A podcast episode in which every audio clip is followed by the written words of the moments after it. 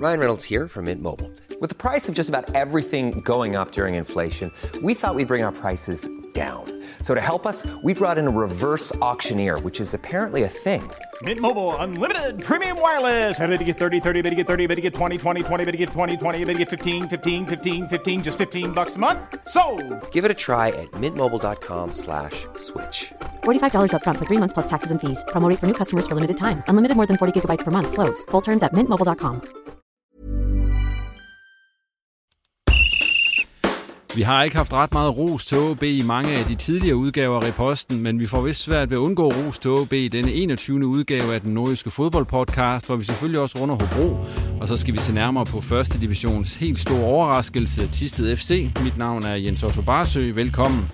Og med i studiet i dag er Joachim Madsen, der er cheftræner hos Tisted FC, Dennis Søndergaard, der er kommentator på TV3 Sport, og Søren Olsen, der er journalist på Nordjyske. Velkommen til jer tre. Jo, tak. Tak, tak. Tak for det. Og Joachim Madsen, øh, nu skruer jeg lige så langt ned for det her, så kan jeg lige spørge dig, øh, sådan en pendlertur der til, til Tisted rigtig mange gange om ugen. Hvordan er det, når man bor i, i Silkeborg? Det er en rigtig, rigtig smuk tur. Især den sidste stykke øh, mellem Skive og, og Tisted. Den første tur mellem Silkeborg og Skive, den har jeg prøvet et, et års tid. Så den kender jeg. Øh, Jeg nyder den, og så er der heldigvis telefon i, i bilen, så det, så det virker stadigvæk. Og så er der tid til at sidde og tænke over tingene også, kan man vel sige. Ja, det, jeg synes faktisk, det er rart, især når man er på vej hjem fra kamp eller træning, at de runde tingene, så når man kommer hjem, så har man, så er man videre i hvert fald. Og Dennis, øh, dejligt at have dig med igen. Ja, tak. Det er jo ikke så tit, man bliver inviteret. Og du er blevet inviteret mange gange, Dennis, men du har simpelthen sagt nej så mange gange. Det, det var faktisk Nej, jeg har ikke kunnet. Nej, det er rigtigt nok. Du har, du er travlt med at kommentere og så videre. Hvad er den bedste kamp, du er ude og kommentere her de sidste par uger? Ej, jeg var til, øh, til Tottenham Dortmund øh, på Wembley sidste uge. Det var, det var en fin nok kamp. Det, må, det må vi sige. nok kamp. Kane her var, Kane her var, her var voldsomt imponerende. Og så Olsen, har du set noget voldsomt imponerende sport her for nylig? Åh, oh, jamen jeg ser jo voldsomt imponerende sport hele tiden, synes jeg. Øh, for jeg har nærmest ikke andet at lave. Øh, Men jo, jeg synes, jeg vil sende øh, et skud ud til simpelthen vores kære badmintonspiller Victor Axelsen. Øh, Anden finale sejr her forleden dag på nogle uger og slår hele verdenstoppen. Øh, Ham er jeg altså blevet imponeret af jo. Og så er du også øh, lige kommet oven på en øh, historisk travl søndag på Nordjyske Sportsredaktion. Hvad var det lige, der skete der? Jamen, øh, hvis vi siger, at vi har sådan 8-9 hold, vi dækker intenst på Nordjyske Sport, så spillede de 8 af dem på hjemmebane her i weekenden fra 13.30 til 18, øh, eller fra 13 til, til 18. Øh, så jeg synes, vi fløj lidt rundt. Jeg havde fornøjelsen af, af først Vendsyssel mod Nykøbing, og senere hen øh, Hobro mod Brøndby. Øh, jeg vil sige, jeg havde brug for et iltapparat bagefter, og min sofa var en meget, meget god ven i går. Men du er her i dag, og det er vi glade for. Og så går vi i gang, og øh, vi starter med OB, som vi jo plejer. Og øh, OB, det kører for dem i øjeblikket. Ni kampe i træk uden nederlag, og nu er de så mænd også begyndt at vinde. Er OB ved at finde top 6-formen, Dennis? Ja, det kan man jo sige. Det synes jeg. Jeg synes at allerede i, i hjemmekamp mod AGF, der var tegninger til, at, øh, at Vikors han gjorde tingene en lille smule anderledes. Det pyntede i hvert fald på holdet, at øh, spillet blev mere dynamisk, mere direkte. Øh, der var ikke så mange chancer i den kamp. Øh, Jannik Pohl brændte selvfølgelig sin obligatoriske 100% chance. og- Men ellers så, så, så synes jeg, det, det sådan har været har opadgående siden, øh, siden den kamp. Og top 6 er jo selvfølgelig svært at tale om, fordi der er mange ombud. Øh, OB så inklusiv nu. Øh, det, det lignede bestemt ikke et top 6-hold for en måned siden. Joachim, synes du, at de begynder at ligne et hold, der kan ind i top 6? Ja, jeg ved ikke, om det kan ligne top 6 hold, men jeg synes, at det ser fornuftigere ud i hvert fald. Jeg synes, de er blevet, som også Dennis siger, mere direkte. Og så pynter det på, at de ikke har bolden som mig. Jeg har lige kigget på statistikker og ser, at, at ved hvad, de får flere point, når de ikke har bolden. Så måske skal de tænke lidt over det. Olsen, din umiddelbare vurdering af OB i øjeblikket? Ja, men absolut opadgående. Jeg synes måske også, det er for tidligt at tale om top 6, fordi selvom der har været mange gode kampe, synes jeg også, der har været nogle udfald øh, i de kampe, som, som gør, at jeg ikke sådan er helt oppe at ringe endnu. Men hvis vi kigger på forskellen fra, skal vi bare gå til juli måned, og så nu, så er den, så er den virkelig, virkelig stor. Hvad er der lykkes for OB i øjeblikket? Jamen, jeg synes, som Dennis nævner, det her med, at man er langt mere direkte. Øh, og det gør jo, så- altså noget af det er jo også, at man har fået nogle spillere, der passer den her direkte spilletid. Man har fået en boksangriber nu i, øh, i Chafranco, som altså, hvis man hælder den ind til ham, så sker der et eller andet. Øh, nu scorede han først øh, selv i weekenden, men han har jo været involveret i meget. Han er god til at tage den ned med brystet, lægge den af, øh, og, og det har fungeret. Den type har man manglet, og det har vi jo nærmest skrevet på øh, i et par år siden Spalvis smuttede. Øh, og så synes jeg, altså, man, man varmer bolden knap så meget på den der midtbane. Øh, og der synes jeg, Kaketo har været en, øh, en velkommen øh, mand at, at se. Han har virkelig overrasket mig positivt. Øh, og Lesniak lidt det samme. Altså, der er lidt mere fokus fremad, end, end det vi har set fra Magnus Christensen og Wirtz tidligere. Jamen, OB har jo været sådan en slags fodboldens softporn. En hel masse berøringer. Ikke noget klimaks overhovedet. Der blev nærmest ikke skudt på mål øh, i starten under, under Vihorst. Det, det gør der jo nu, og det, det er jo en forudsætning for at lave mål et eller andet sted. Øh, ganske lavpraktisk, hvis man skal se på det. Hvis vi tager den seneste kamp, de spillede, det var, var den mod Lyngby. Hvad er det så, øh, I synes, der er godt i den?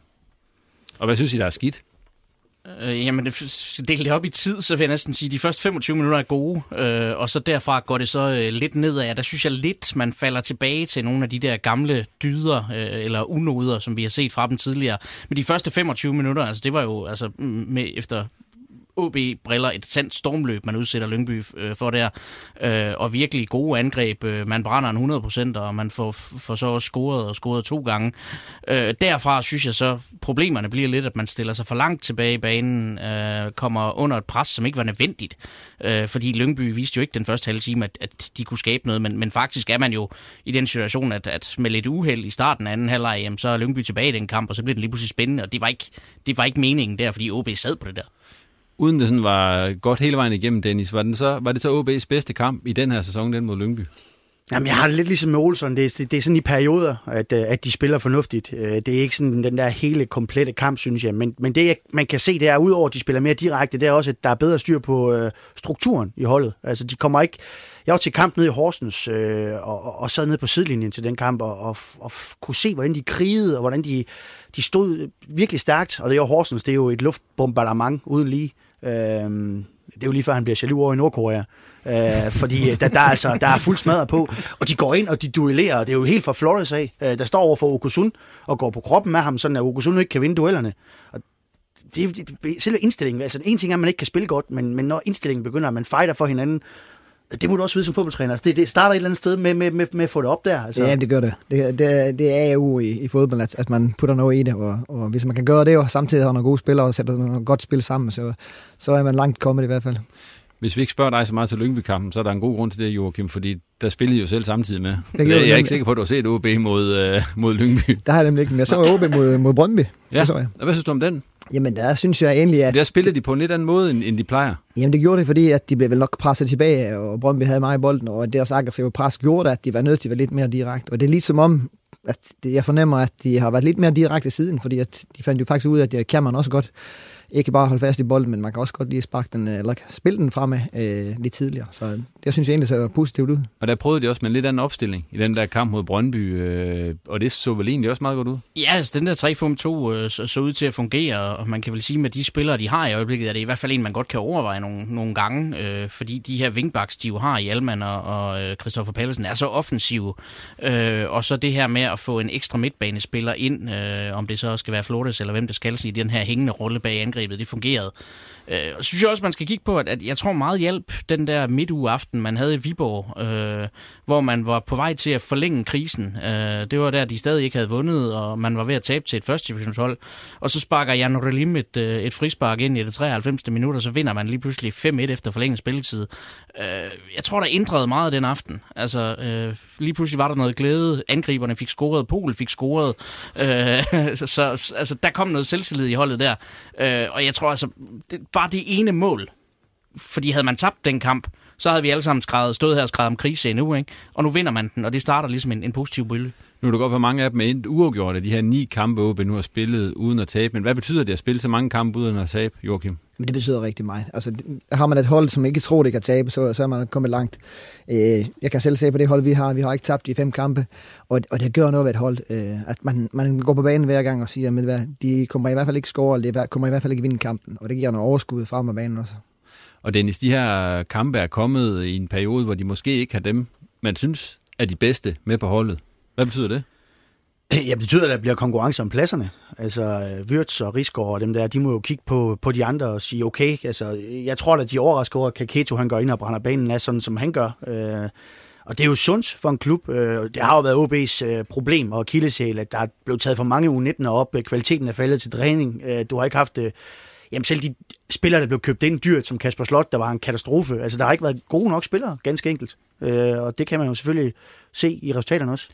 Nu er vi nok kommet ind på det i alt det her snak, vi har haft indtil videre, men jeg har bedt jer om at nævne tre ting, der gør, at øh, OB lige pludselig har lidt held i sport, eller lidt succes. Øh, hvad er du kommet frem til der, Dennis? Det er jo primært det, at, at spillet bliver mere direkte, at uh, organisationen uh, er der. Der er mere glæde og dynamik, synes jeg, over dem. Hvad siger du, Joachim? Jeg har også noget af det samme. Jeg synes også, at defensiven har set lidt mere fornuftigt ud. Man spiller også lidt med 10-0 en gang imellem. Øh, og så scorer de faktisk også, øh, også som Søren siger, i, i den der Viborg-kamp, der så får det lidt hold på bølgen. Øh, og det der direkte spil, det, det klæder alle hold en gang imellem, og, og især OB lige nu. Hvad siger du, Olsen? Jeg siger direkte spil, jeg siger forsvarsmæssig organisation, og så siger jeg en øh, Flores, som begynder at ligne den spiller, man hentede for, eller man, man troede, man hentede for et år siden. Øh, han er skadesfri nu. Øh, han tager hjem og spiller landskamp, men kommer tilbage og kan spille for dem. Øh, og jeg synes, han har betydet meget, for jeg, altså godt være, at han ikke har scoret, øh, men han er med i meget, og han er god til at holde på bolden offensivt. Har han nok fart? Nej, det synes jeg stadigvæk er det, der mangler, hvis man skal være den type, øh, der skal ind og udfordre og ind og lave de der offensive ting. Det, det er den del, man kan, øh, jeg ved ikke, man kan klandre ham for ikke at være det, fordi han bliver det nok ikke, når han ikke er det nu. Øh, men det er det, han mangler. Hvad tænker du om spiller som, som Flores, Joachim? Jeg synes, det er en sådan spændende spiller, som der burde være på plads til, på alle hold. Og så er det træners opgave sammen med holdet at sætte ham i scene, så at han får det bedste ud af ham. Og så kan man godt undvære fart, men så må man jo sørge for, at han kommer i de situationer, hvor han er aller, allerbedst. Øh, og ikke sætte ham i situationer, hvor han ikke er så god, fordi at så, så shiner han ikke, øh, fordi han har nogle kvaliteter, som, jeg, øh, som man skal bruge på alle hold. Hvornår er det Flores, han er bedst? Jamen, Flores er jo bedst, når at han bliver retvendt, synes jeg, øh, og han får mulighed for, for, for at kreere spillet. Jeg vil så sige omkring Flores, jeg synes, altså hvis du skal være inde i, halvvejs inde i kontraktperioden, før en spiller begynder at, at se fornuftig ud, så synes jeg også, at man har gjort noget fejl fra, fra for eksempel Allan Gordes side. Det er, jeg, jeg snakkede med en scout fra, fra Holland, og, og han siger, jamen Flores øh, var en spiller, de kiggede på, men relationelt kunne de ikke passe ham ind i deres system, fordi han skulle spille sammen med har brugt udtrykket nogen af sin egen, uh, den, den, den form for spil, der er nede i Sydamerika, hvor der er lidt mere vildt, og det er... Uh, Men det kan man også se på landsholdet, der er han jo en helt, stjerne. Helt anden spiller Ja. jo. Altså, Ja. det, det, kan jo ikke være rigtigt, at man kan rende rundt og være en, en stjerne mod Brasilien og Uruguay, og så man ikke kan, kan, Jamen, kan begå sig i Hobro. jeg, jeg så deres øh, seneste landskamp, hvor han scorer 1-0-målet i den der øh, meget, meget vanskelige udkamp mod, øh, var det Ecuador, altså hvor man jo spiller op i en, en frygtelig højde og så videre. Og han scorer til 1-0 på, ja, måske lidt et målmandstrup, men han er jo involveret i en hel masse. Han får bolden i fart og kommer fremad, og, og, og det er en anden spillertype at se, men, men jeg synes, han begynder at vise lidt af det hos Og så er han ingen luksusspiller. Altså, han vil virkelig godt han, arbejde han, for han, holdet. han kriger er jo, han kriger jo, øh, og det synes jeg er fedt at se. I har været lidt ind på Robert Kaketo øh, og hans øh, indtræden på, på OB's hold. Øh, skal han fortsætte med at spille, når Wirtz han nu bliver klar, og Rigsgaard han øh, også er ved at være i omdrejninger igen? Og hvordan er midtbanehierarkiet egentlig hos OB i øjeblikket, har jeg så også lige flettet ind. Jamen, Wirtz er jo anfører. Og, øh, og Wirtz har været den vigtige spiller for OB i, i meget lang tid. Jeg synes ikke, han har ramt niveauet i år, men du går jo ikke ind og sætter ham af. Altså, det kan jeg simpelthen ikke forestille mig, at når Wirtz er klar, og, og, og, og han kan spille, så skal han også spille. Øh, andet kan jeg ikke, så, så, så bliver der problemer i truppen, vil jeg tro på en eller anden måde. Så, så er der nogle ting, man skal forholde sig til. Ikke at Wirtz er en ballade med ham, men det, det er jo bare noget helt specielt. Øh, men det er jo et positivt problem for, for Vikhorst. Øh, det er det da. Ser du, at Wirtz kan blive sat af, Madsen? Nej, det tror jeg ikke. Ik- ikke umiddelbart i hvert fald, men jeg synes, uh, Lesniak og, og uh, Wirtz er en god kombi. Uh, især fordi, at Lesniak uh, spiller lidt betydeligt mere fremad end, end nogle af de andre. Jeg havde fornøjelsen at spille med, med, med Tiste i en træningskamp mod OB for ja, hvad er det, to måneder siden, tre måneder siden, hvor Kaketo spillede med. Og der stod vi og snakkede faktisk lidt omkring det, at han kommer aldrig nogensinde i nærheden af det hold der. Uh, så noget har gjort rigtigt, fordi at, uh, han har, har sprudlet de sidste par kampe her. Hvordan, hvordan ser han ud i sådan en kamp, der siden I kan komme frem til, at han ikke... Øh, fordi... Ja, nu vinder vi, vinder vi, jeg tror vi vinder 6-1, kan jeg ikke kan huske, vi vinder 6-1 i hvert fald, og jeg kan huske, at, at, at vi snakker lidt omkring, at, at, hvad, hvad de egentlig skal bruge ham til. Fordi han, han stod meget stille og virkelig lidt ugidelig, men, øh, men, øh, men så har han jo så øh, taget chancen, når han har fået den, selvom jeg troede, han stod lidt længere tilbage, end, end det han har gjort. Jamen Olsen, og, og netop også, når jeg har spurgt jer, når I har snakken er faldet på Robert Kaketo, så har det jo tit været sådan noget, at han er færdig. Altså, når den her kontrakt, den, øh, så skal han ikke spille i OB længere. Jamen sådan har det jo set ud. Øh, og altså, der var jo den der, han fik den der kamp mod OB for, hvad er det, to år siden efterhånden, øh, hvor han blev flået ud i pausen, kan man jo nærmest sige. Ikke? Øh, og så har man set ham til træning og ikke været sådan voldsomt duperet. Men man kan sige, altså, det er en mand, der har grebet sin chance her. Altså, du har en kamp mod Silkeborg, hvor både Rigsgaard og Magnus Christensen må udgå med skade, og pludselig så skal han altså spille godt en halvleg. Man holder hjem og vinder, og han, han gør det godt.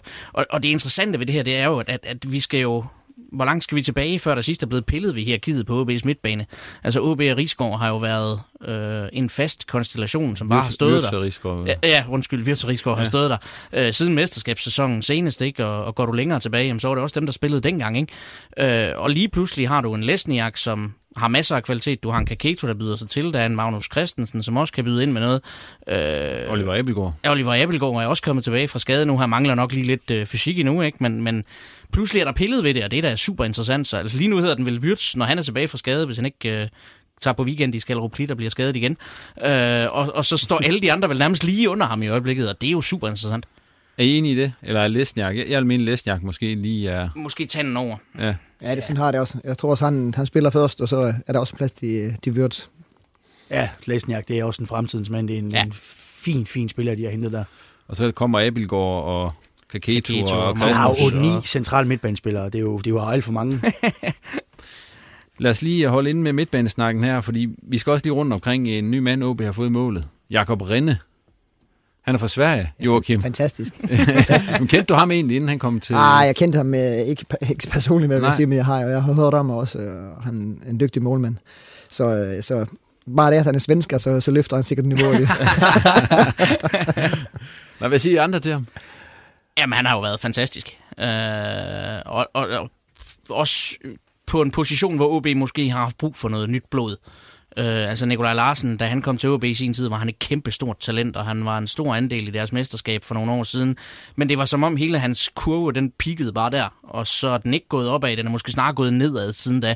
Øh, og dengang tænkte man jo, han bliver jo en kæmpe, fantastisk målmand, fordi hvis man så tidligt i karrieren kunne spille så godt, så kunne det jo kun gå den her, fordi målmænd plejer at blive bedre, jo ældre de bliver nærmest, indtil en vis grænse i hvert fald.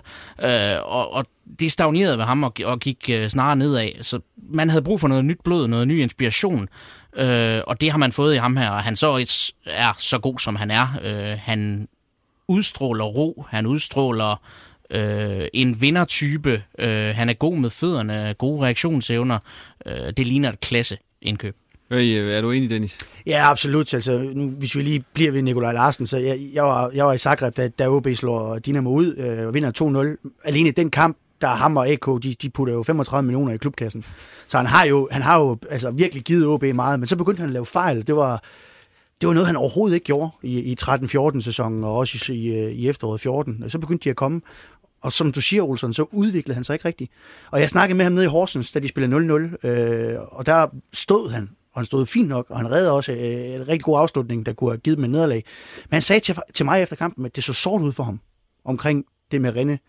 Og så kan man ikke sige det tydeligere, at man kan fornemme, at der er kommet en mand, der er bedre end mig. Det, det, det er jo sådan, jeg, jeg hørte det.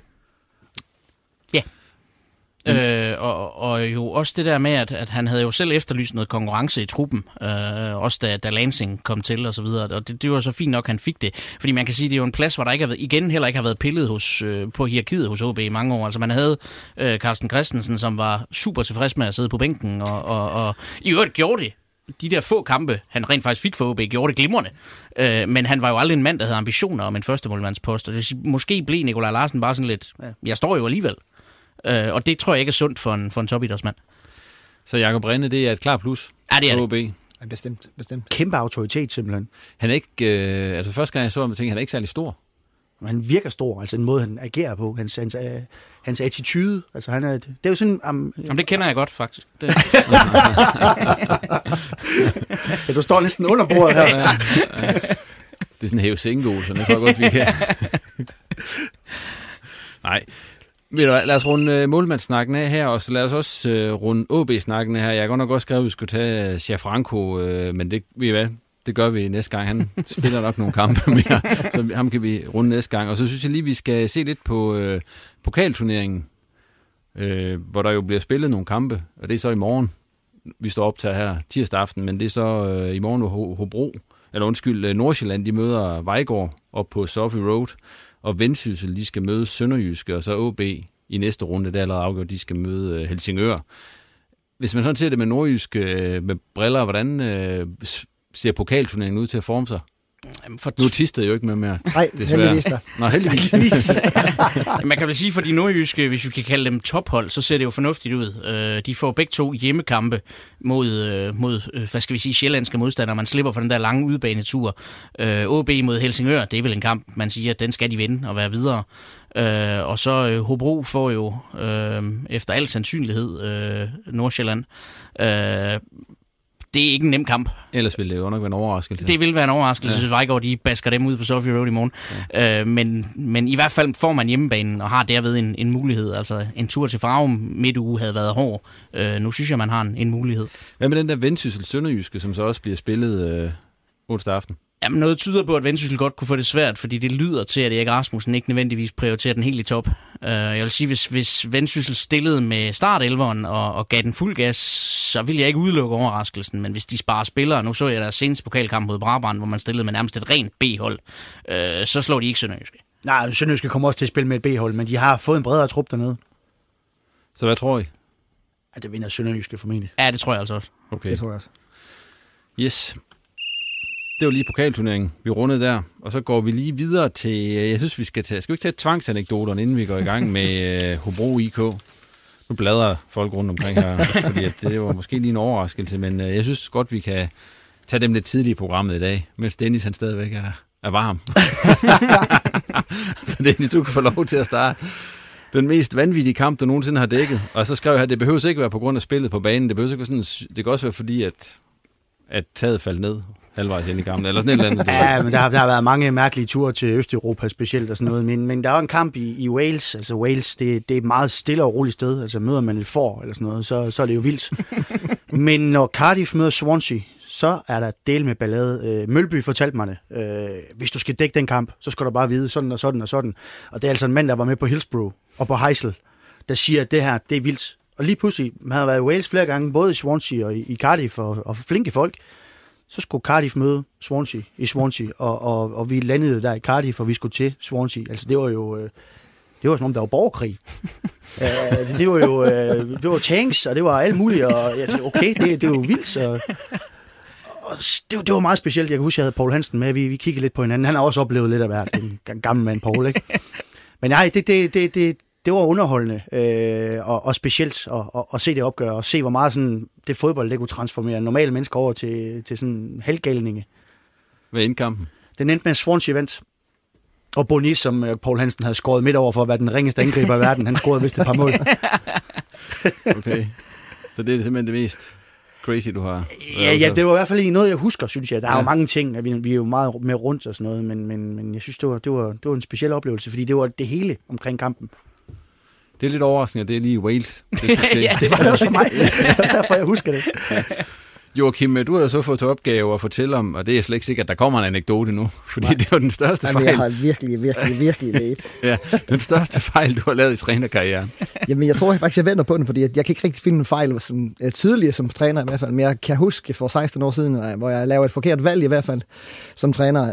Jeg havde den gang et U18-hold i Silkeborg IF, og vi skulle, jeg synes det var fantastisk, vi skulle til Lyngby på en, en træningsturnering. Vel at vide med, at min øh, kone var højgravid, og, og selvfølgelig har jeg ikke nogen holdleder og ikke en assistenttræner, men de skulle afsted, de gutter, selvfølgelig skulle det, og, og min kone må bare vente med at føde. Øh, og selvfølgelig, så, så på dagen, hvor hun skal føde, så, så er alt godt, jeg ringer hjem, og så videre, og så videre. Men jeg forbereder alligevel en lille seddel, seddel til min anfører, som på det tidspunkt er 17-18 år, og siger, at hvis jeg nu tager afsted i nat, så er det fordi, så, så var der en dosmar til ham. Og selvfølgelig så ringer min kone klokken 4 om natten, så siger jeg, nu bliver du altså nødt til at komme hjem, fordi at nu skal jeg føde.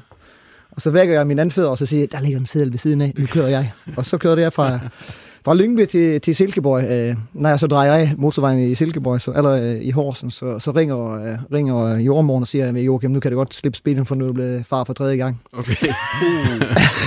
og, og der har vi sådan set snakket om, hvor vigtigt det er med fodbold er, øh, og den der træningsturnering, hvor vi skulle spille en, en kamp om 12-13. pladsen i Lyngby Cup, det var måske ikke så vigtigt. Nej. Så øh, det var måske det forkerte valg, jeg tog dengang, øh, ja. som, som, som jeg har husket i hvert fald. Og hvad konen, har hun øh, tilgivet dig, eller? Ja, hun har helt tilgivet. Jeg tror, der var min søn øh, på 16 i dag, som, som synes faktisk, det er lidt synd for mig, at jeg ikke, at jeg ikke nåede det. Men så, herregud, så kom jeg 20 minutter senere. Sådan er det jo. Og Olsen, øh, du har også fået sådan en lidt svær en.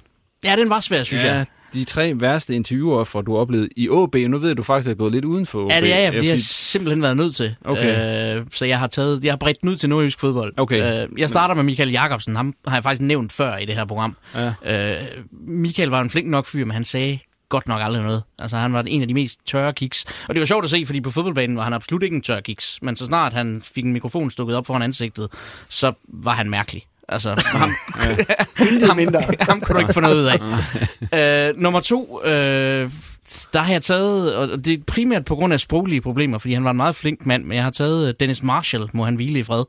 Øh, fordi der kom jo den her Costa Ricaner til, til OB, og jeg taler meget, meget, meget lidt spansk, og Dennis Marshall taler meget, meget, meget lidt engelsk. Øh, Så allerede der havde vi jo sådan visse problemer. Og så havde vi så Chris Rolfe, øh, som var i OB-truppen, som mest har haft spansk i high school eller sådan noget. Øh, Så han stod og fungerede som sådan en meget udulig tolk. Øh, Så, så det gjorde bare, at alle interviews med Dennis Marshall, dem kom hjem, og så det bliver en spændende kamp. Det var cirka det, man kunne få ud af det. Altså. Okay. Tredje mand, der er jeg så gået uden for OB, fordi jeg synes, vi har været velsignet med mange gode interviewer fra OB. Så jeg har valgt at hoppe en tur til Hobro i 2012, hvor de ansatte en træner, der hedder Claus Rasmussen, øh, tidligere assistenttræner i OB blandt andet, og, og nu vist nok øh, træner i Ghana.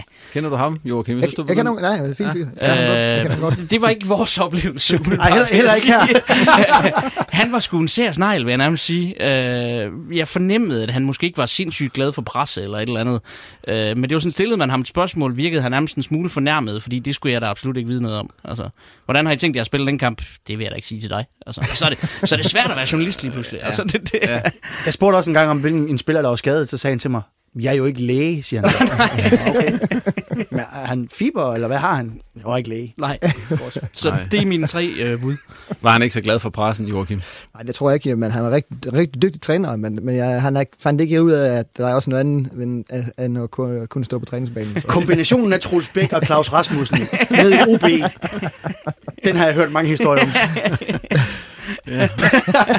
Ja, det lyder... Ja, Det må de tage den der podcast, der hedder Stemmer fra Ådalen. Ådalen. Ja, ja lige netop. Ja, godt. Tak for øh, de fine anekdoter. Nu går vi videre her i programmet til Hobro IK. To nederlag i træk har de fået. Øh, er de ved at finde sådan et mere, efter den her fantastiske start, et mere passende niveau, eller har det været et hårdt program, eller har de været uheldige, eller hvad, hvad, hvad er jeres forklaring her rundt om bordet? Jamen, nu har jeg jo haft æren af at se dem en, en frygtelig masse på det seneste. Jeg tror, jeg har dækket de sidste seks Hobro-kampe eller sådan noget, og dermed også dækket de to nederlag, de har fået. Ja. Øh, tager vi kampen i Herning, så var de simpelthen overmatchet. Øh, ingenting fungerede for dem den dag. Midtjylland ramte dagen, spillede fantastisk, og ham der Sørlot op i angrebet, ham kunne vi øh, dedikere mange podcast-timer til, hvis han spillede i en nordjysk klub i hvert fald, fordi han er god. Øh, kampen mod Brøndby her senest, jamen, den bliver vel lidt afgjort i det sidste minut af første halvleg, hvor øh, Hobro bør komme foran 2-0, så vælger Antipas at redde den bold ind på stregen. Øh, det skulle han nok ikke have gjort. Og så kommer Brøndby ud med fornyet energi og er klart bedst i anden halvleg. Øh, men altså, jeg skrev en kommentar efter kampen i weekenden, øh, hvor jeg siger, at jamen, Hobro er absolut stadigvæk top 6 materiale. Og det har de to kampe ikke ændret i min optik. Jeg synes, man har fået en rigtig god trup i år. Er I enige? Jeg synes, jeg, jeg synes også, at det er en rigtig god trup. Jeg synes også, at det er to svære modstandere, de har haft det på det sidste, så, så man kan ikke forlange, at de skal have seks point i de to kampe der, fordi som Midtjylland nu er kørende efterhånden, så, så er det en svær, rigtig svær modstander, især i Herning også. Så jeg synes, de har fået et godt hold sammen, øh, og de, de kan sagtens nå top 6. Hvad med dig, Dennis? Har du, øh, det, du har set af Hobro, øh, tror du også, de er top 6 potentiale? Det, det er svært at sige, synes jeg. De har helt klart fået en bedre trup. De er både på top og, og bredde er, er de bedre, men de er også stadigvæk sårbare. Angrebsmæssigt for eksempel. Hvem skal lave målene, hvis øh, Kirkevold han, han, han tør lidt ud? Øh, det, det, det, det kan jeg ikke rigtig se. Øh, men de ser fornuftige ud, og, og jeg synes jo, det er en, en utrolig vigtig kamp på lørdag, fordi de kan jo banke OB væk fra det der top 6, i hvert fald i forhold til sig selv, øh, ved at vinde. Og jeg synes, i de kampe, hvor de har skulle levere, der har de leveret. Og det, det, det, det er festen, jeg må ved. En ting er at tabe til Midtjylland ude, Brøndby hjemme. Altså, det kan ske. Men de slår Sønderjyske. De slår... Altså, Præcis. det er de der Randers. kampe, der, der præsterer de. Og de er jo bedst mod OB. Ja, Men Olsen, var de bedst mod Brøndby også? Det var de i første halvleg, synes jeg. Altså, Brøndby har bolden mest, men det tror jeg altid, Brøndby kommer til at have, nærmest uanset hvem de møder i Danmark. Øh, men det var Hobro, der var klart farligste. Altså, Brøndby har to tilfældige muligheder, der opstår efter noget dødboldsværk. Øh, men Hobro har jo, udover målet, så har de den, der bliver reddet på stregen til allersidst. De har et langt skud, der sniger sig sådan et stykke herover. Det er dem, der bliver farlige. Øh, det ændrer, der ændrer billedet sig i anden halvleg, men de var bedst i første halvleg. Hobro, nu nogle af de kampe, de kommer til at spille efter den start, de har haft, der kommer de til at være favoritter nu. Kommer det til at betyde noget for dem? Det tror jeg faktisk ikke, for jeg synes, at, øh, at de ikke har kompleks over for det mere. Jeg synes egentlig, de har mange facetter at spille på. Jeg så dem for et stykke tid siden i Silkeborg, hvor de spiller mod, mod Silkeborg på, på Silkeborgs hjemmebane, og er klart solidest. Øh, øh, der er ikke nogen tvivl om, at de skal vinde den kamp der, og det har det bygget på, fordi at nogle gange så har det set naivt ud en gang imellem, men jeg synes, de er solide hele vejen igennem. Øh, de kommer til at vinde mange kampe fremrettet. Det ligner lidt den nye version af, af Sønderjyske, altså den Ja. måde, som klubben har, har udviklet sig på. Øh, Hobro, synes jeg. Det, det er virkelig solidt. I har selv været lidt inde på ham allerede, Paul Kirkevold. Er han et realistisk bud på en super? Ryan Reynolds here from Mint Mobile. With the price of just about everything going up during inflation, we thought we'd bring our prices down. So to help us, we brought in a reverse auctioneer, which is apparently a thing. Mint Mobile unlimited premium wireless. Ready to get 30, 30, bit to get 30, bit to get 20, 20, 20, bit to get 20, 20, bit to get 15, 15, 15, 15 just 15 bucks a month. So, Give it a try at mintmobile.com slash switch. $45 upfront for three months plus taxes and fees. Promo rate for new customers for limited time. Unlimited more than 40 gigabytes per month. Slows. Full terms at mintmobile.com. Superliga topscorer. Ja, Jeg tror også, han er i top 3. Jeg tror også, at Onatio og Asante Nordsjælland kommer at være i højde. Hvad siger du, Dennis? Yeah, jeg synes, øh, jeg synes Charlotte øh, Ja, ja, er, det- er, er, er et rigtig godt bud, men, men, men selvfølgelig, han laver mange mål, øh, Schirkevold. Og Charlotte, han sparker ikke straffespark, det gør, øh, det gør Schirkevold. og de er begyndt at få straffespark. Det er også Hvilket de aldrig fik tidligere nærmest. altså, Hvad er det Schirkevold, han kan? Altså, Olsen, du snakkede lidt om ham, inden vi gik i gang, at han jo er over det hele. ja, og det, det er hvad skal man sige, i forhold til en topscore-titel, så er det lidt et problem, fordi man plejer at sige, at det skal være en boksangriber, og det er Charlotte jo for eksempel, og derfor er han et, et rigtig godt bud. Øh, Kirkevold, han render rundt rundt overalt, øh, og, og der tænker man, jamen så kommer han ikke til at lave mange mål. Men på en eller anden måde får han jo det hele til at fungere, og alligevel dukker han lige pludselig op derinde, selvom han har stået herover lige før. Øh, jeg er meget, meget duperet af det løft, han har taget. Øh, har jo god, da han kom til klubben. Han var rigtig god i foråret, og nu er han bare endnu bedre. Hvordan han bliver ved med at lægge på, det, det, det imponerer mig altså. Ja, fordi han har aldrig scoret mål på højeste niveau Nej. før. Det har været altid næsthøjeste niveau. Men han har så også han har smidt nogle kilo og, og, og tager tingene mere seriøst, hører man. Fordi Ove Pedersen, jeg snakkede med Ove om, om ham, altså, han var virkelig ikke i form. Han, kunne, han kunne jo ikke udtage ham. Han var jo, han var jo tyk. Er ligesom dig, Barsø. Ja. Jeg tror, Uwe Pedersen vil nærmest... rose dig for hvor fedt du så ud, Dennis. Jamen, det kan jeg ikke tåle. Det kan jeg simpelthen ikke håndtere, Ros, det ved du. Nej, Uwe mente vel nærmest, at han havde en fedtprocent, der var højere end hans øh, målscoringsevner i hvert fald. Ikke? Øh, Og, og det, det, det tror jeg ikke hjalp. Øh, Og, og så sendte man ham jo også afsted til Norge på den her lejeaftale.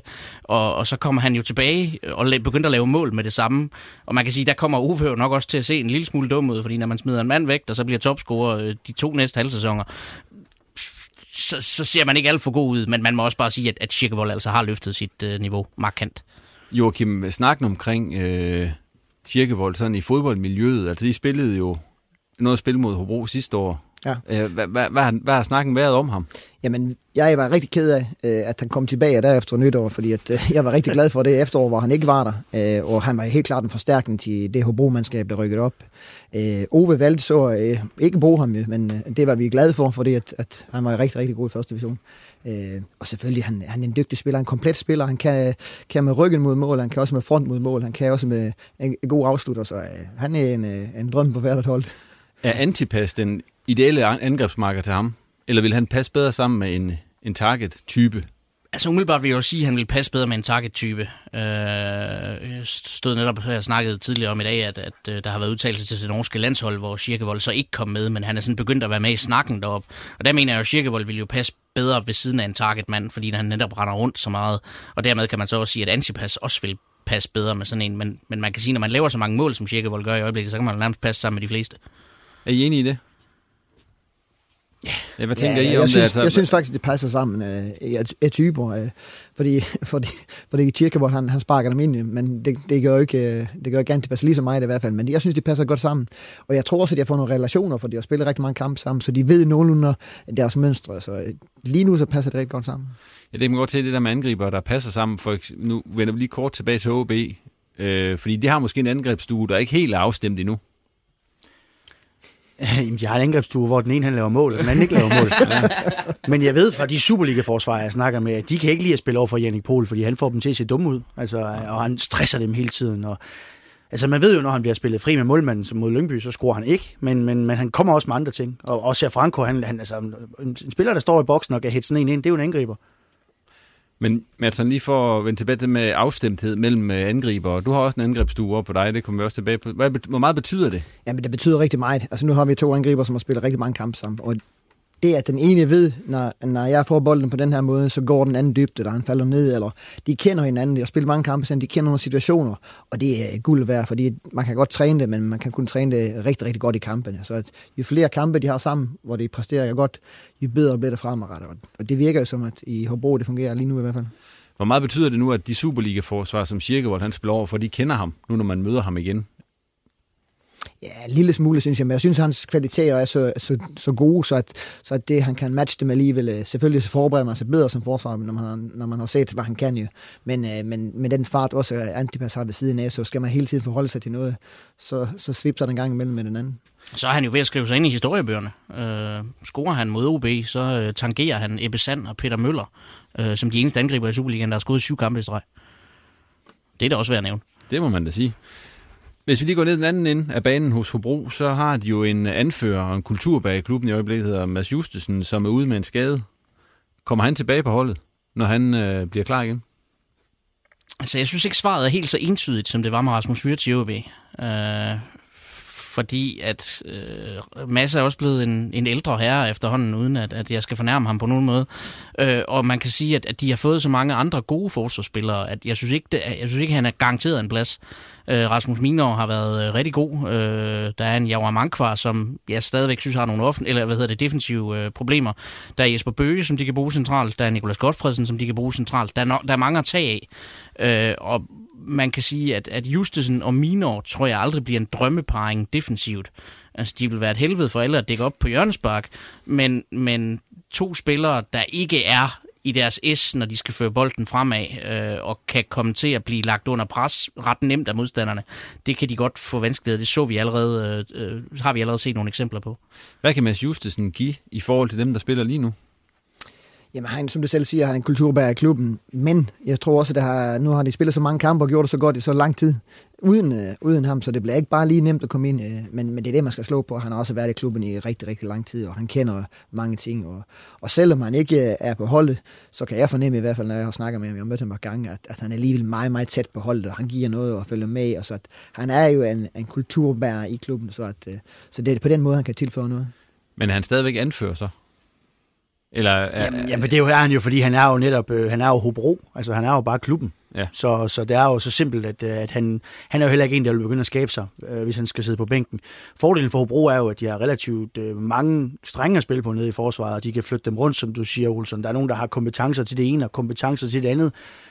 Hvis, hvis de skal stå over i Brøndby, og Brøndby de er ikke ret gode til at, at, at lukke nogen op, der står meget lavt. Altså, nu ved jeg godt, de vinder sidst, men altså sådan en kamp, hvor altså når de står derinde, Mine og Justesen, altså jeg tror, de første tre kampe, de vandt 33 luftdueller til sammen. altså det er jo ikke, du kan lige så godt bare glemme indlæg, medmindre du er FC Midtjylland øh, mod ja. dem. Og det, og det er jo en fordel. Så kan man, han jo spille sådan nogle kampe, men det er jo ikke sikkert, at han behøver at spille hver gang. Det var lidt det samme i sidste sæson, når I mødte dem. Lad man, lægger man det sådan ud af, af planen så, at, at, øh, at man skal lægge den ind over? Nej, jo, det gør man, men måske man kan også lægge den ind over, men ikke lige så højt, fordi at ja. der, der har han ikke lige så store kompetencer, så vi, vi spiller det i hvert fald de gange. Nu tabte vi godt nok 4-0 to gange. så det, det, er måske ikke lige det rigtige mand at spørge, men, men vi havde i hvert fald en plan om, at vi ikke skulle øh, slå den ind i luften, øh, men mere, at vi skulle slå den tidligt for, for vores vingbaks øh, foran. Og det er der, hvor man måske kan gøre lidt mere ondt på, på, på en, en stopperdue, som, som har den højde, som Mino og, og han har. Ja, man snakker altid om, at når man skal spille mod dem, så skal man spille med bagrum, men det er jo bare ikke altid, der er plads til at spille den bagrum, fordi det... De står lavt, der. Ja, de, står, de er jo kloge jo. Jo, jo, men altså, der, der, der tænker jeg nogle gange, når vi spiller mod nogle dygtige forsvarsspillere i luftrummet, i hvert fald, at jamen, så må vi komme lidt tidligere på kanten, og så kan vi lige stjæle nogle meter den vej og spille ind foran, fordi så er det, det er svært at forsvare sig mod, når man står med ryggen mod målet, så det er lidt nemmere for angriberne i hvert fald. Den sidste ting, vi lige skal snakke om her med Hobro, det er en lidt øh, speciel sag. Det var Jens Hammer, der på Randers Realskoles Facebook-side øh, sagde noget, der så visse steder blev udlagt til, at han stoppede som sportschef, og det gjorde han så ikke alligevel, og så videre. Altså Olsson og Dennis, I er jo journalister og beskæftiger jer med, altså hvor mærkelig en historie var det? Den var super mærkelig. Øh, det, det var bare jamen, det, det, det, dårlig kommunikation hele vejen rundt, tror jeg næsten. Jeg vil sige, der er ikke nogen, der, der skal have ros i den der sag. Øh, Hammer skal ikke have ros, fordi at, hvorfor skal han sige sådan nogle ting lige nu og, og der? Og Randers Realskole skal vel heller ikke have ros for at lægge det ud, uden at have kliret det med nogen. Under og så kom, overskriften, Jens Hammer stopper sig. Lige netop, som han så ikke gør. Og så har du sidste problem, som er, at øh, alle i Hobro sidder til møder den der formiddag. Øh, så der går jo halvanden to timer, før de opdager det. Øh, og der er det altså sent der kom ud med damage control øh, to timer efter, at der på alle landets medier har stået Jens Hammer stopper i Hobro. Øh, ui, det var noget skidt. Altså. Men hvis man hører det, Jens Hammer siger, har du hørt det, Dennis? Ja, ja, men jeg, men jeg tænker også, når man har så profileret et job, som han har i Hobro, og der står nogle forældre, og der er en realskole, det er meget nemt for dem at sige, jamen du prioriterer ikke skolen, du vil jo bare dit fodbold. Og jeg tror måske, han prøver at komme det i møde ved at sige det her, det bliver så uelegant og klodset, og det bliver heller ikke håndteret særlig godt bagefter. Men i Hobro må man sige, de har en, en historik, og de er meget, meget sådan de er meget konsekvente omkring at håndtere alle pressesager dårligt. altså, det, det, det, der, der har været nogle stykker, hvor man siger, jamen, de er jo super fine. Altså, de er jo super fine. Altså, jeg kan virkelig godt lide dem. Og alle sammen. At de, det, det, er en fed klub at komme i, når vi arbejder. Jeg glæder mig til at skal ned på lørdag. Men altså, der har været nogle stykker, hvor man tænker, jamen, hvorfor, hvorfor, hvorfor gør I det her nu? Altså, det ligner sådan noget selvdestruktion nogle gange, øh, hvor det har været. Altså, hvor, hvor, de gange, hvor der virkelig har stået på spidsen, hvor man tænker, okay, nu, det skulle de have gjort anderledes. Det skal man jo også her. Det dur jo ikke, at, at, at man smider sådan noget ud, uden at have det clearet med nogen til synlæderne. Men tror du ikke bare, at Jens har gjort det? Sikkert, altså, men presse, det, det pressemanden dernede har vel ikke vidst noget Nej, jeg siger ikke, det er pressemandens skyld, men, men så, skal, altså, så må pressemanden jo tage fat i Jens og sige, det, det kan du ikke, det der. Det, det, det skal du klare med mig. Det tror jeg bestemt heller ikke, han har gjort. men, men, men nu er Jens, når han sidder og siger de her ting, at øh, han ser sig selv som folkeskolelærer og så videre, er det et udtryk for, at, man, at han måske ikke er i Hobro om et år? Eller hvad, hvad er jeres fornemmelse? Jamen, det tror jeg godt, det kunne være. Øh, fordi også må man vel på et eller andet tidspunkt kigge på, kan en Superliga-klub, hvis det er det, de gerne vil være, og det vil de jo på, altså over en længere overrække, kan en Superliga-klub undvære en fuldtidssportsdirektør? Øh, med alt det arbejde, der er. Og det tror jeg ikke, man kan. Øh, så på et eller andet tidspunkt skal han, skal han træffe et valg.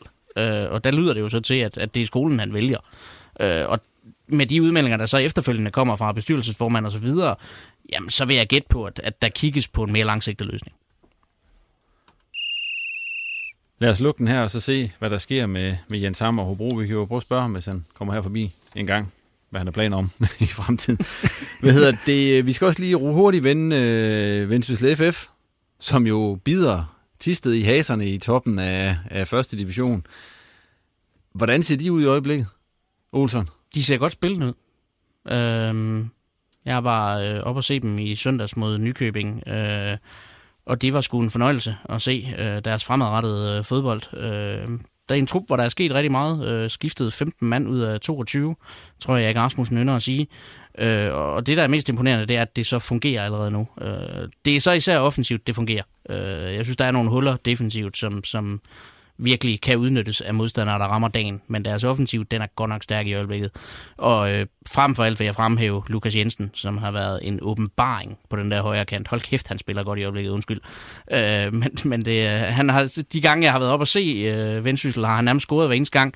Og da jeg skulle hen og lave interviews efter kampen i søndag, sagde han, skal du nu snakke med mig igen? Jamen altså, du laver to mål og lægger op til et mere. så det er ikke sådan, du slipper for at snakke med mig. Skal vi ikke sige det sådan? Han har simpelthen været frygende. Hvad siger du til Vendsyssel FF? I mødte dem jo, og burde have vundet en kamp, ud fra ja. hvad jeg kunne forstå. Ja, det, det skulle vi også gjort. Og det erkendte Erik også bagefter, ja, ja. og sagde, at I var bedst i den kamp. Men hvad for et Vendsyssel-hold så du? Jamen, jeg så et helt andet hold. Øh, et, et meget individuelt hold, som, som har mange, meget fri tøjler. Øh, jeg synes også, at de har nogle øh, vanskeligheder i at forsvare sig, men, men hvis de har, kan lægge så meget tryk på offensivt, det vil sige, har de så meget kreativitet, de har så meget en mod en, jamen så er det måske ikke så, så vigtigt for dem at forsvare. Fordi jeg, jeg synes, vi fik lagt rigtig meget tryk på deres bagkæde, og fik udnyttet en masse fejl, de lavede, og vi skulle, som du selv siger, vi skulle have vundet en kamp med mange mål. Øh, men så har de så Lukas Jensen, som, som smækker den ind over, for, for, mod os i hvert fald, så får de scoret et første mål, og så har de så, så, har de så en mand, der sparker en bold ind fra 20 meter, som, som måske heller ikke var inde. Så mod os, så var de, øh, så var de der enkeltspillere dygtige, men det er det, de har. De har enkeltspillere, som, som, som blomstrer. Hvem er det, de har, der er så dygtige? Jeg synes, Lukas Jensen har jeg set fantastisk. Nu har jeg selv haft ham i OB for nogle år siden. Øh, men det er ligesom om, at den, de her frie tøjler med ham, han er her og der, alle vegne. Han er på venstre kant, han er, spiller centralt midt en gang imellem, og så kommer han i sin rails langs højre. Han er, rigtig, rigtig dygtig. Og så har jeg, synes jeg også, Christian Moses, som kom allerede dengang jeg var der, han, øh, han troede jeg faktisk ikke ret meget på dengang, øh, men, men han har jo vist, at han kan godt blive en god score, målscorer også, og, og viser gang på gang, at han kan sparke den ind. Jamen, altså, jeg synes også, det de laver sidst i transferråden øh, med, med de folk, der kommer ind, de to fra Midtjylland, Andersson og Christian Dirks Ries, samt øh, Gio Doné fra, fra OB, altså det er spillere, som virkelig burde kunne gøre noget en forskel i, i, i øh, første division.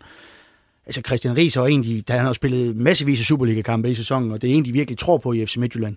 Jeg synes, han har været skyldig i en håndfuld mål, men det er jo sådan noget andet. Men, men han, kan jo, altså, han, er ikke, han er virkelig en, som jeg ved, øh, jeg, jeg var hele dagen på transferdagen der sammen med Steinlein, øh, og, og, og, man kan godt høre, at interessen for ham, det var, det var massiv. Så at lande ham er jo er godt lavet af, af Vindsyssel, synes jeg. Øh, og så Andersson, jeg kan huske, at Sven Ridersholm har fortalt mig, at det var en spiller, der, der ville gå tæt på startopstillingen i AGF. Ja, men det, det er jo en, som alle har talt højt om ja. i, i adskillige år nu efterhånden. Altså et af de der unikke talenter nærmest, ikke?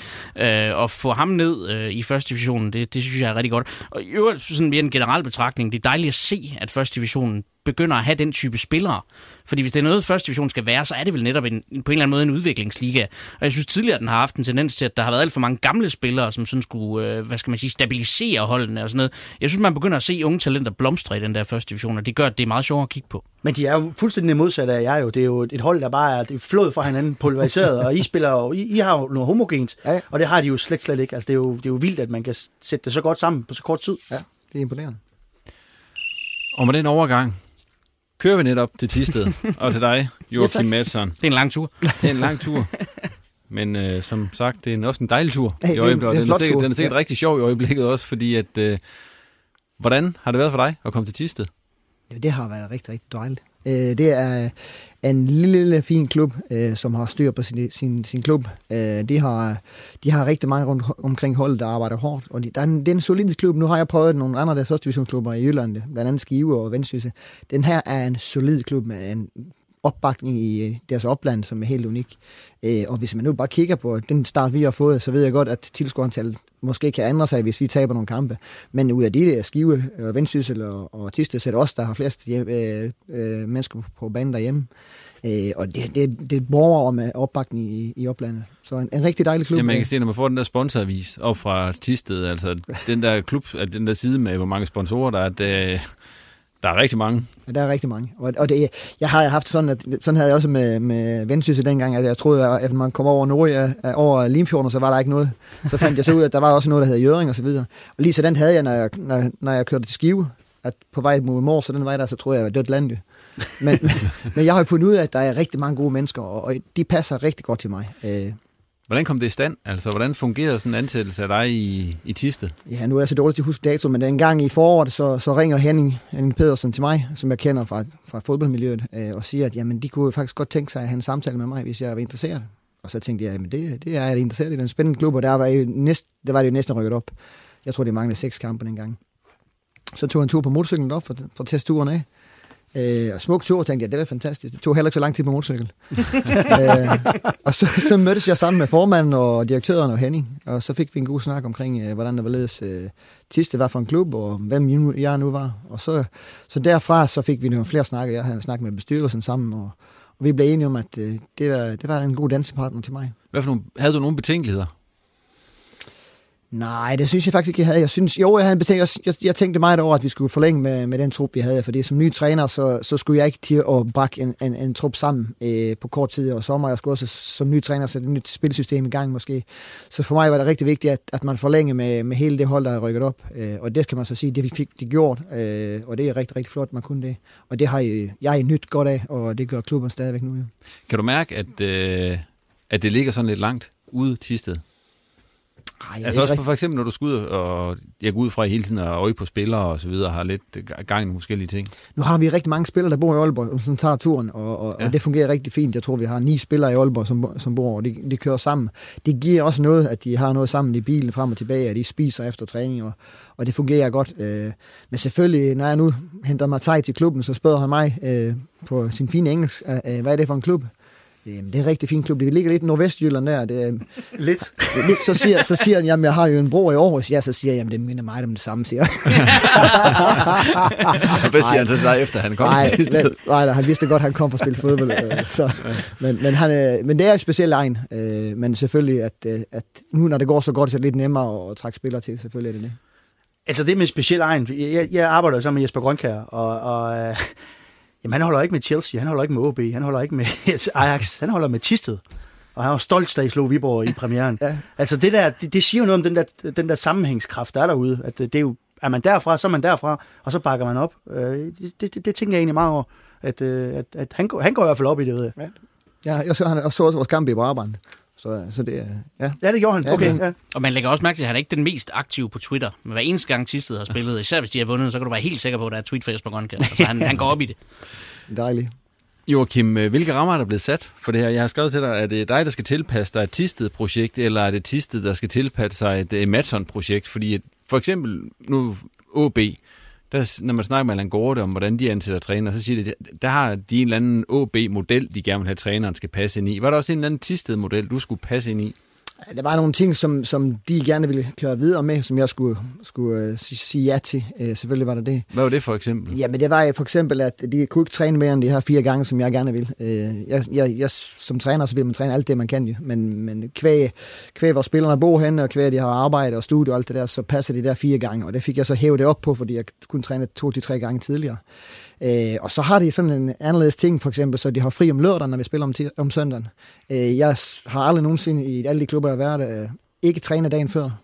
Så det var også en ting, som, som man havde for gammel tid, at, at sådan fungerer det i og sådan skulle det også fungere fremadrettet.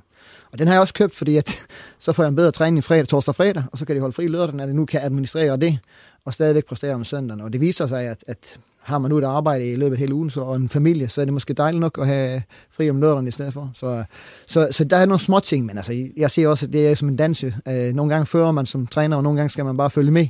Øh, og jeg synes, vi har fundet en rigtig god øh, kombination med det lige nu i hvert fald. Hvad med det rent øh, spillemæssige? Er der også sådan en, øh, en tistet måde at skal spille på? Eller er det Joachim Madsons måde at spille på? Nej, det er faktisk øh, det er nok mere Joachim Madsen måde at spille på, men, men det er også en del af, når man bliver sagt ja til noget, så siger man, jamen, så vil jeg gerne gøre sådan her, hvad siger jeg til det? Og så kan man så se, hvis de, hvis de, hvis de rykker på hovedet, eller de nikker, eller siger, du har fri tøjler. Og i det her tilfælde, så fik jeg lov at bestemme. Øh, Jeg sagde, som jeg havde det, at, og fortalte, at jeg gerne ville have en, en, en, en aggressiv spillestil, og jeg vil gerne gøre sådan og sådan. Og det bakker de så op omkring. Og nu spørger jeg dig så, nu kommer det store million dollar question. Jamen, Hvad er forklaringen på succesen i øjeblikket? For I ligger jo, altså hvis man havde sagt inden sæsonen, at Tisted, de ville ligge nummer to i første division på nuværende tidspunkt, så var man nok blevet rystet på hovedet af. Men hvad, hvad er forklaringen på, at I kan ligge deroppe lige nu, Joachim? Ja, men jeg tror, der er mange ting. Øh, en ting er, at vi har forlænget med, med den trup, den stamme, vi havde. Vi har fået tilføjet nogle spillere, vi solgte en spiller og hentet en dygtig øh, mand ind i, i stedet for. Men, men de relationer, de spillere har sammen, plus den mængde, vi har lagt på med træning, og plus de ting, små ting, jeg har kommet med i forhold til spillestilen, har gjort, at den flok sultne spillere, at de bare har hævet deres niveau, og nogen har dem hævet det rigtig meget. Øh, nogle, gange, nogle af spillerne var jeg lidt i tvivl om, de havde første divisionsniveau. De har faktisk hævet op til, de, den, den høje ende af første division. Og det har de bragt sammen, sammen med, med den træning, vi har øh, lagt for dagen, sammen med det, de havde fra anden division. Ja, hvor meget er, har Brusink også betydet i det her? Jamen, han betyder en stor del. Han rykker op med holdet, og han holder, har hentet spillere ind, som jeg nu nyder godt af. Øh, jeg må ærligt indrømme at sige, når vi kigger på dem udefra, så, så var jeg i tvivl om, der var nogen, der kunne øh, tage skridtet. Det har de gjort. Øh, og når jeg nu siger, at de er sultne, så er det jo en lyttende spiller, de vil gerne blive bedre. Når de møder en mandag, så vil de blive bedre helt frem til, til lørdag aften, og så vil de gerne vinde med søndagen. Øh, så, så det er en lille del af forklaringen. I har mødt Superliga-nedrykkerne allerede, eller på nuværende tidspunkt ja. i sæson. Er der nogen hold, I ikke kan slå, som du ser det? Nej, det er der faktisk ikke. Altså, Øh, det vil man altid sige som træner, men sådan rent, hvis man ser rent analytisk på det, altså, har I mødt nogen, du synes, de er lige bedre end os? Det synes jeg ikke. Jeg synes, de kampe, vi har tabt, der har vi været med i kampen øh, hele vejen hen. Øh, og, og som jeg så nu siger mod Vendsyssel, så er vi faktisk det bedste hold, men taber. Øh, vi får en mand smidt ud tidligt mod Fredericia-kampen, som vi også taber, og, og så videre. Men altså, de har et niveau, og de løfter det hver gang. Øh, vi har sagt til hinanden, at, at vi taler ikke om målsætningen, vi skal blive top 3 eller og så videre. Vi vil gerne blive top 10, vi vil gerne blive i rækken, men vi kan vinde hver kamp, vi stiller op i. Øh, og det ved vi, og nu har vi også bevist det. Øh, og, og så tager vi den næste kamp. Den vi- aller, kamp, aller vigtigste kamp for os lige nu, det er den i Skive. Og der er ikke nogen vigtigere kamp end den. Og så, så de er trætte af mig, og så siger mandagen efter, siger, men hvad, det var dejligt, vi vandt den kamp, men nu har vi altså en sindssygt vigtig kamp igen. og det, sådan, sådan, sådan er det hver gang, og de løfter, og de præsterer hver gang. Jeg har skrevet et spørgsmål til dig om, om kvaliteten af spillermaterialet har overrasket. Det har du allerede været lidt ind på, at det, der er du lidt overrasket over, hvor, hvor meget spilleren har løftet sig allerede. Men er der nogen af de her spillere, der simpelthen inden alt for længe er for gode til Tisted FC? De er ikke for gode til Tisted FC, men, men hver de ressourcer, vi har, og den, det miljø, vi har, så, så kan vi nok ikke holde på dem. Øh, jeg tror, at, at vi er faktisk lige nu et tophold i første division, så, så der er ikke rigtig andre hold, de kan spille på, hvis de kan løfte deres niveau. Men der er mange af vores spillere, der gerne vil være fuldtidsprofessionelle selvfølgelig, og det kan vi ikke tilbyde dem, og vi er godt klar over, at, øh, at der er andre klubber, der er mere interessant for dem, øh, især nu, når de viser frem i, i første division. Øh, så jo, der er sikkert nogle spillere, der, der kommer til at, at forsvinde for os af, øh, og det glæder vi os over, fordi så har vi gjort et godt stykke arbejde. Kan det blive ved med at bære, Joachim? Altså, I ligger nummer to nu, og du siger, at I ikke tabte de sidste øh, fem kampe, som, som, som jeg lige husker det. Altså, hvor længe kan det blive ved med at gå, det her? Ja, jeg siger lidt kægt, det kan bære helt frem til Skive på søndag. det er ikke så, så længe så. Nej, men, men vi tager en kamp ad gangen. Vi er rigtig glade for den start, vi har fået, øh, og vi tænker ikke så meget på, hvor vi kan indhente i tabellen. Vi tænker på, at hvis vi præsterer godt hver gang, så er vi med i kampene, og så er det nogle gange, øh, vi kommer til at tabe en kamp, som vi var bedst i, nogle gange kommer vi vinde en kamp, hvor vi ikke var så gode, øh, men vi er med hele vejen i alle kampe, og det er vi sindssygt stolte af. Og så kan jeg lige, fordi det ved jeg, du ikke vil svare på, men jeg kan så spørge de andre to her. Hvem er det bedste bud på en nordjysk oprykningskandidat for første division i øjeblikket? ah, der vil jeg nok stadigvæk sige Vendsyssel. Uh, har trods alt, hvad skal man sige, lidt mere historik. Uh, og, jeg er voldsomt imponeret over det, man har lavet i Tisted. Uh, jeg har det arbejder bare kan man sige. Vi har tidligere set oprykkere gøre det rigtig godt i første division, for så at gå ned på et eller andet tidspunkt øh, hvor man kan sige, det, det, det øgede kampprogram, øh, den øgede fysiske, øh, de veksler, det trækker fysisk, måske kommer ind og gør en forskel. Så derfor vil jeg nok sige Vendsyssel, men jeg har været voldsomt imponeret af sidste. Jeg synes, det er et imponerende stykke arbejde, man har gjort. Ja, det, det er helt analog. Altså, det har været fremragende at se på. Jeg kan jo ikke se, hvorfor, hvorfor at, uh, Tisted ikke skulle kunne lave en Helsingør. Det, det er jo to fuldstændig sidestillende. Jeg ved godt, at det er svært, og der er lang vej. Jeg kan også godt forstå dig, Joachim. Du kan ikke begynde at brælle op om Superligaen her. uh, det, det, det, gør man jo bare. Det er heller ikke med. Nej, men, men, men altså, du må jo også kunne se, det er solidt, og du må kunne mærke, at der, der er gang i noget rigtigt i klubben. Og det påpeger du også. Altså, det er jo næsten umuligt, så lige en række at stå og sige, at hvem der rykker op, og hvem der ikke rykker op. Uh, men jeg ved ikke, du må vel bare være meget, meget stolt over det, der sker lige nu. Ja, det er jeg. Er sindssygt stolt og, og, og glad. Lige her til allersidst, øh, i jeres hjemmebane, Lerpytter Stadion, som jeg har et af de smukkeste navne på stadionnavn i det. Hvor vigtigt er det, en bastion i det her?